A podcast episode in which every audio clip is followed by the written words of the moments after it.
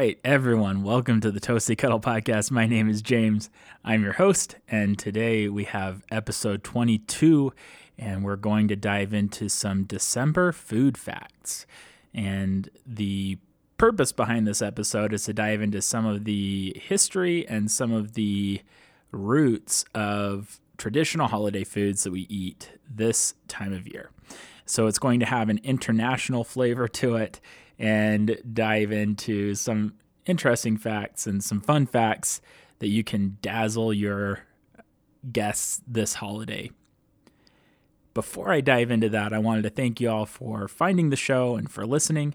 If you like what you heard, make sure you share that with a friend and show them where they can find the podcast. That's really going to help grow the show. It has been growing, I'm super grateful for anyone out there that's that's sharing it with friends and family.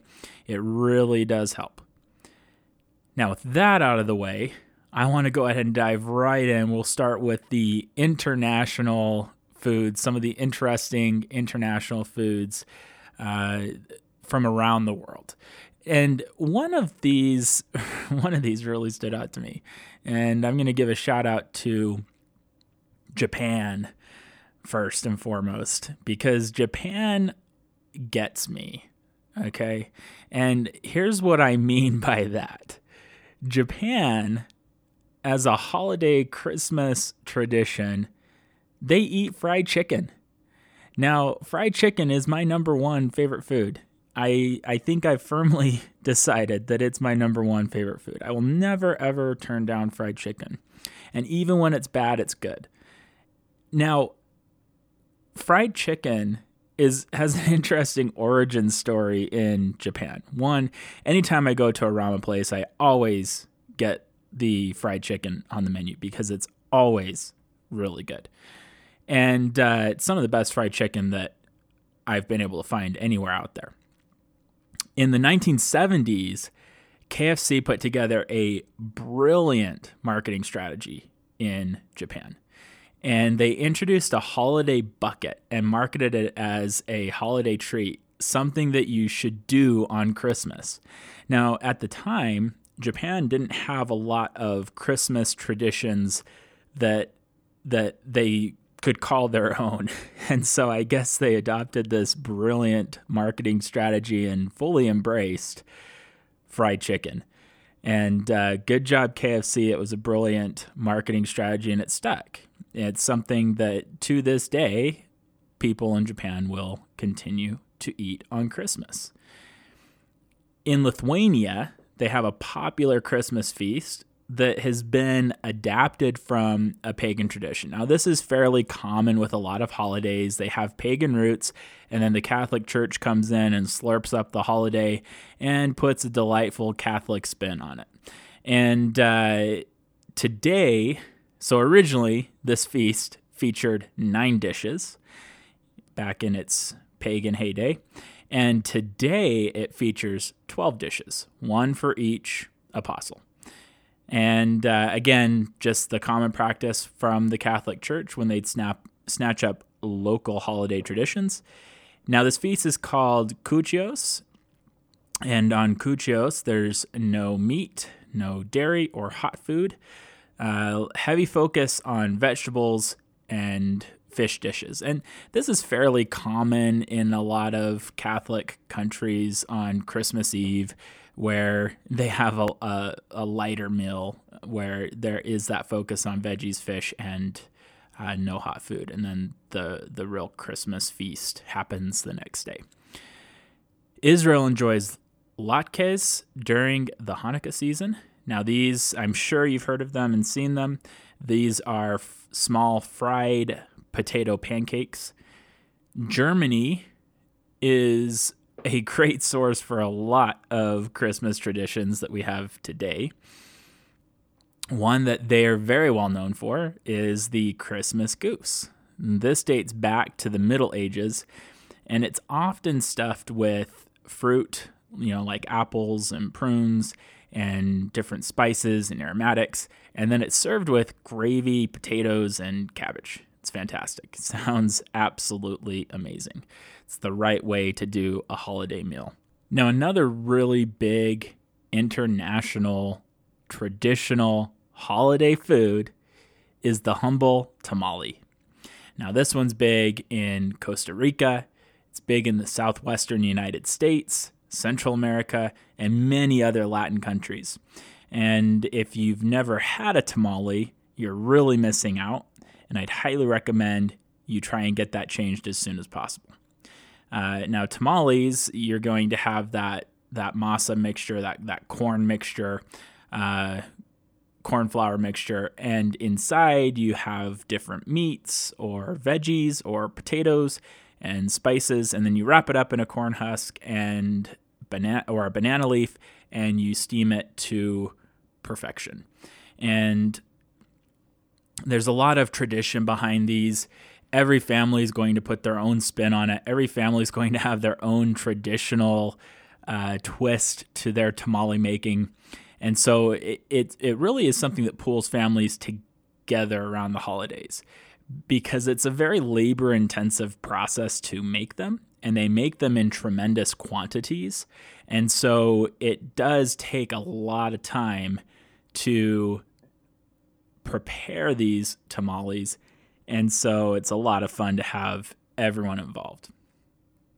Now, of course, we can't forget England on this list. They brought us pudding. Now, this isn't the smooth chocolate, vanilla pudding that we know and love in the States. Uh, it's it kind of it, it's a more thick and kind of bready type pudding, and it's made from fruit, spices, suet, and other ingredients, and it's a major, major uh, holiday dish in that part of the world. Bulgaria, they eat kolivo, and that's boiled uh, boiled wheat dish with walnuts. And like tamales, this is going to have a lot of different variations to it. And those are going to include, you know, honey, rice, beans, other spices, other veggies. In Mexico, they eat uh, bacalao. And again, going back to Catholicism, this is something that's really big in Catholic countries the salt cod meal. It's a traditional dish. And of course, it's going to take on the flavors of the country where you're at. So in Mexico, they have the ancho chilies, tomatoes, and other veggies and spices. And then in other countries, you're going to have, uh, I've had it before in other countries with uh, onions and potatoes instead. So it's just a really solid, hearty dish that is, you know, served cold and it's fish. So it qualifies for that Christmas Eve meal. Sweden has saffron buns in traditionally the oldest daughter is tasked with making these amazing buns they are in an S shape and they're yellow and because of the saffron of course and who doesn't like S shaped carbs nice tasty spin on that so now we're getting to the real meat uh, from researching this the Philippines is they they take they take Christmas to the next level. They have a, a what some consider is the longest Christmas season, holiday season. Uh, they'll start listening to Christmas carols in September, and it'll stretch all the way to the second week of January. Officially, it's going to be mid December to that second week of January. And during that time, a traditional feast will have a roast pig. It's a big part of the celebration, a big part of the tradition and pictures for roast pig. Oh my goodness, they look so amazing. If I lived near a farm that could hook me up with a small roast pig, that would definitely be on my menu this Christmas. That's doing it right. So now I wanted to wrap this up with some different facts about Christmas. Okay. Uh, we've gone over some international dishes, and maybe some of those are familiar to you in your own Christmas traditions and holiday traditions and meals. Um, some of these facts, they are still blowing my mind. So, turkey. Let's talk turkey. All right. We're far enough removed from Thanksgiving that I think we're through the uh, the turkey coma that we've all been in. And now it's time to think about Christmas. So if you're big on turkey for Christmas, I'm going to share a little bit of the history about that. So, before turkey was a big deal, pig's head and mustard was the main holiday meal. Now, Henry VIII had turkey for Christmas, and of course, when the king does something, it's quickly adopted by everyone else, and it quickly became the new holiday sensation, and that's how turkey became something that was a traditional Christmas meat. Now, if you're stuck waiting for Christmas dinner to be finished, and you're sick of spouting off and sharing these December food facts, you can start nibbling on the Christmas tree. Now, we've all been in that situation where we're absolutely starving. There's a big meal coming on Christmas. We all know it's going to be there, and all we want to do is eat, and we're banned from the kitchen while it's it's being made. So, actually, many parts of a fir tree are edible. And the pine needles are even a good source of vitamins and uh, vitamin C in particular.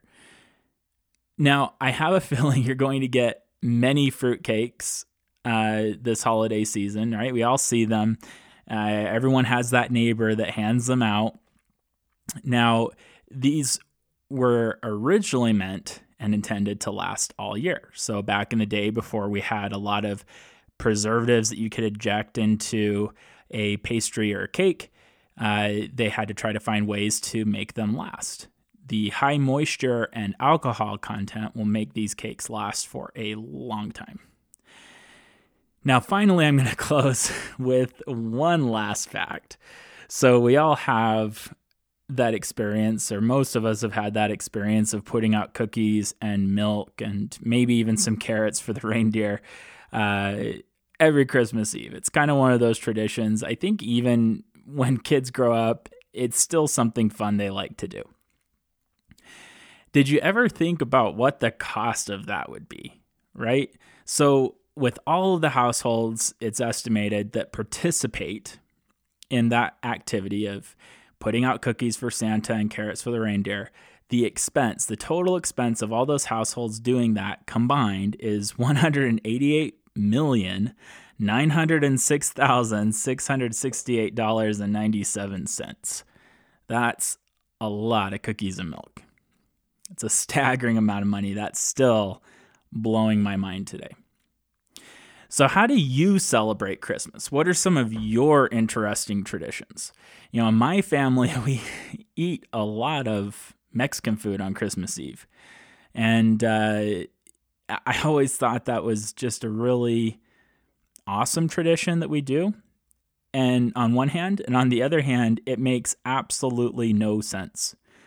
Uh, I have no Mexican ancestry or heritage, and it, it kind of just stems, I guess, from our love of Mexican food. But what we'll do is we'll all get together and make tacos, or we'll make some really good enchilada sauce and kind of have a Mexican buffet. We have tons of different food items, and you put it all in a tortilla, and it's amazing. So that tends to be the big traditional meal. On Christmas Day, we don't do anything special or traditional. It's not like we have a turkey every year, and it just wouldn't be Christmas if we didn't have the turkey. it's kind of, uh, you know, we we cook ourselves out on Christmas Eve and have leftovers on Christmas, or you know, a ham or potatoes or something else. It tends to rotate through the years, and there's no method to the madness there. But it's interesting with with holiday traditions how they kind of evolve over time and how they are embraced by families. So that's where I'm curious if you want to share what your holiday traditions are with any holiday if it involves food, I'm interested in knowing about it. We can uh, have you comment on it. You can shoot me an email, toastykettle at gmail.com, and let me know. And we can probably even try and get you on the show to share it yourself. But um, I wanted to wish you all a happy holiday and I'm going to keep it short and sweet today. Thanks again for listening. I'm going to be working over the next couple weeks to get more content up, more interviews up, and uh, and more blog posts up there of different vintage recipes. So make sure you check that out in the new year. I'm going to take a break from the podcasting for the next couple weeks, and we will be back on the uh, first Wednesday of January. So be looking for that episode. And until then, enjoy the holidays with your families, enjoy the food, and uh, hopefully you learned something today and you can share that with some of your family and friends. And as always, let them know where you're learning all these awesome and crazy food facts and food history. Thanks for listening. Until next time.